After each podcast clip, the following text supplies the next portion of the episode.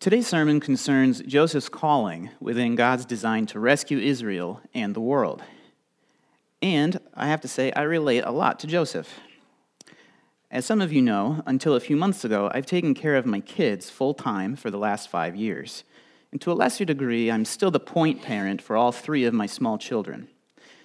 Not once during my schooling, certainly not during my master's and the early years of my doctoral studies, did I consider myself to have a calling to domesticity. Scholarship? Yes. Ministry in the church? Yes. Even fatherhood? Yes.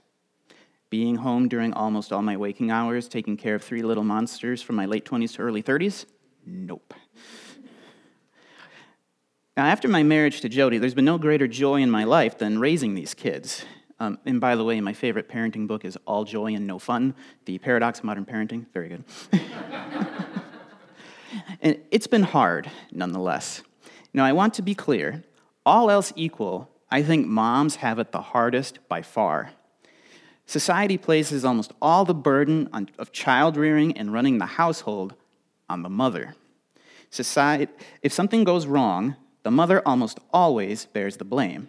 Does your preschool daughter go to school with knots in her hair? True story. Why didn't her mom brush it or put it up? Do the kids eat fast food four nights a week? Why can't mom get it together and make healthy meals for her kids every night? And that's not to mention the extremes their own bodies go through to bear children in the first place. And it fails to mention the great sacrifice that working moms make to allow dad to stay home with the kids. So mothers get the rawest end of the deal.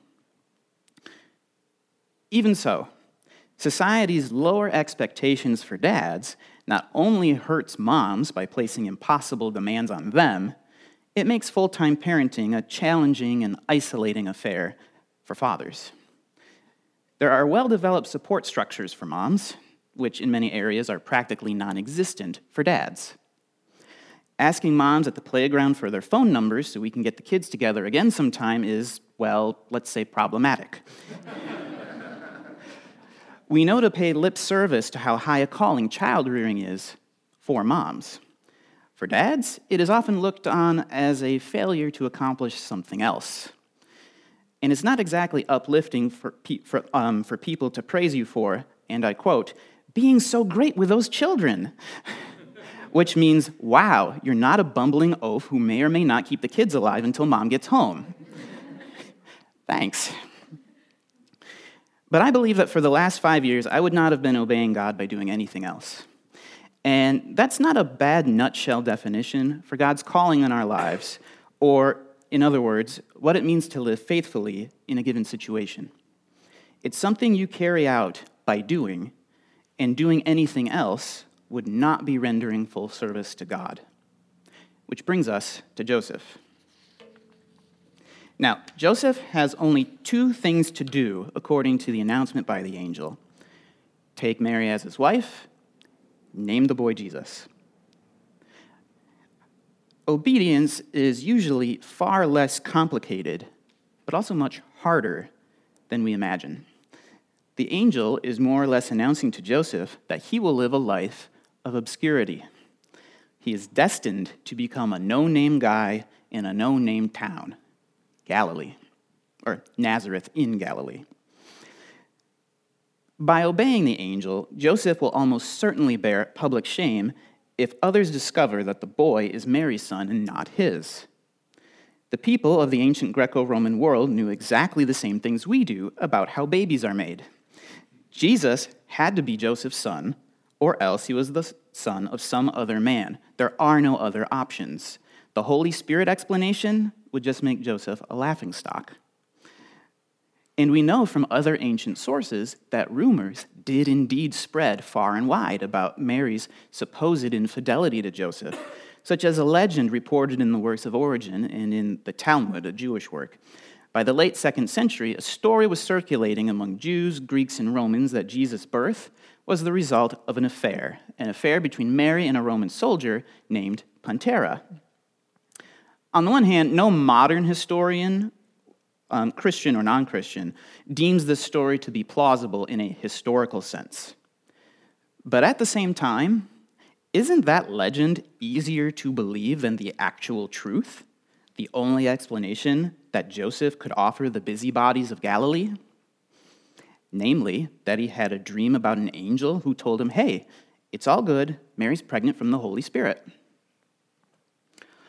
All that to say, Joseph is being called to be a man who either A, keeps a cosmic secret hidden from the world, either by keeping his mouth shut and or lying about it, or B, endures the spread of rumors like the one we just discussed. These are generally not the kinds of vocation we expect to discover when we pray to God for discernment. All right, now I want to see a show of hands. How many of you have seen an icon or a painting or some other image of Joseph holding the baby? Not even Morgan. I rest my case. now, in one way, this is totally understandable. God chooses the humblest, the lowest people to serve the most central roles in his sovereign plan. And Mary is certainly much more vulnerable and more likely to suffer in this arrangement. If Joseph did divorce her quietly, her status as a young, pregnant, husbandless woman would mean pretty much a social death for her. And if nobody steps in and takes care of her and support her, perhaps also a literal death. But after the fact, Mary is rightfully regarded in the church's tradition as the most esteemed human being after Jesus. So let's set that aside and assume for a moment that Joseph figured out how to square his family status with his community's expectations. Joseph's role in God's plan seems to be far behind the role of his wife to be. Mary gets to bear the Son of God, the Savior of the world. She is mother of Emmanuel, God with us. Mary is blessed that her DNA gets to be shared with Israel's Savior, with the world's Savior. So, in a way, her fiance is just along for the ride. Once again, Joseph's vocation appears to be a call to relative obscurity. So, what should we expect God to announce to us, and how should we respond? We must receive signs, dreams, and apparitions like angels, which are all marvelous gifts from God, don't get me wrong, with thanksgiving and with caution, especially when we think we're being called to the more glorious things in life. A close friend of mine was dead sure for years that he was destined to end up with a woman he saw in a dream who appeared to him as an angel. It so happened that he found her really attractive and loved to do the exact same things he did. Well, it turns out that pursuit was a dead end in his life, and his wife of 11 years now had absolutely nothing to do with that vision. We are predisposed to see signs that God is calling us to pursuits that coincidentally take us closer into proximity of wealth, power, beauty, and renown. Think about it. Who really wants to be the stepdad of the Messiah? Wouldn't you much rather be the Messiah? Wouldn't we, in our heart of hearts, rather actually assume the role of Savior. I take that to be the reason for the immense popularity of superhero movies, by the way. We get to vicariously live out our Savior complexes via the figures on the screen. And yet, all that said, look at how simple it is to do the will of God. All Joseph has to do is carry on with plans he already made. Could you imagine seeing an angel and you get the anticlimactic revelation that Yep, go ahead and marry your fiance. By definition, someone you were already planning to marry. In that regard, Joseph has a lot in common with Abraham. When God tells him in Genesis 12 to leave the land of his fathers and go to a place where God would show him, it's already been stated in Genesis 11 that Abraham was already on his way to that very place. Keep on keeping on, Abe. That's the message he gets. The faith that leads Abraham to lead him to go is of immense consequence in the plan of God, but to human eyes, it's a pretty mundane decision. So it is with Joseph. The good news is not that the seemingly humble and low person is actually really important. as true as that may be, it's that the seemingly low person is closest to God precisely in his or her lowness.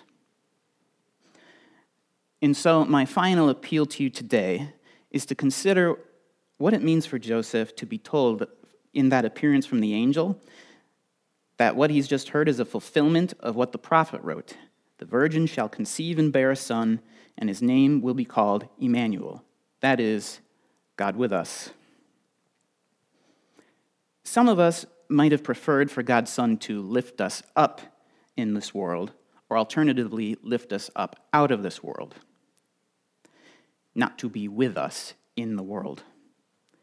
But if with us is where God dwells, isn't it the best place for us to be right here where the Son of God lives?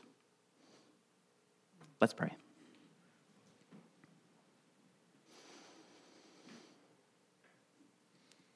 Heavenly Father, we rejoice to come together to praise you on this Gaudete Sunday, a day of rejoicing. And we rejoice that you have chosen to dwell with us human beings, something you did not have to do. And we pray, God, that you create in us desires not to chase after higher callings, but the calling to be your son's disciple.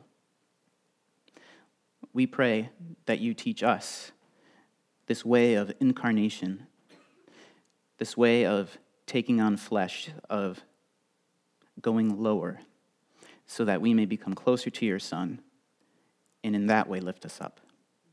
We pray these things in Jesus' name. Amen.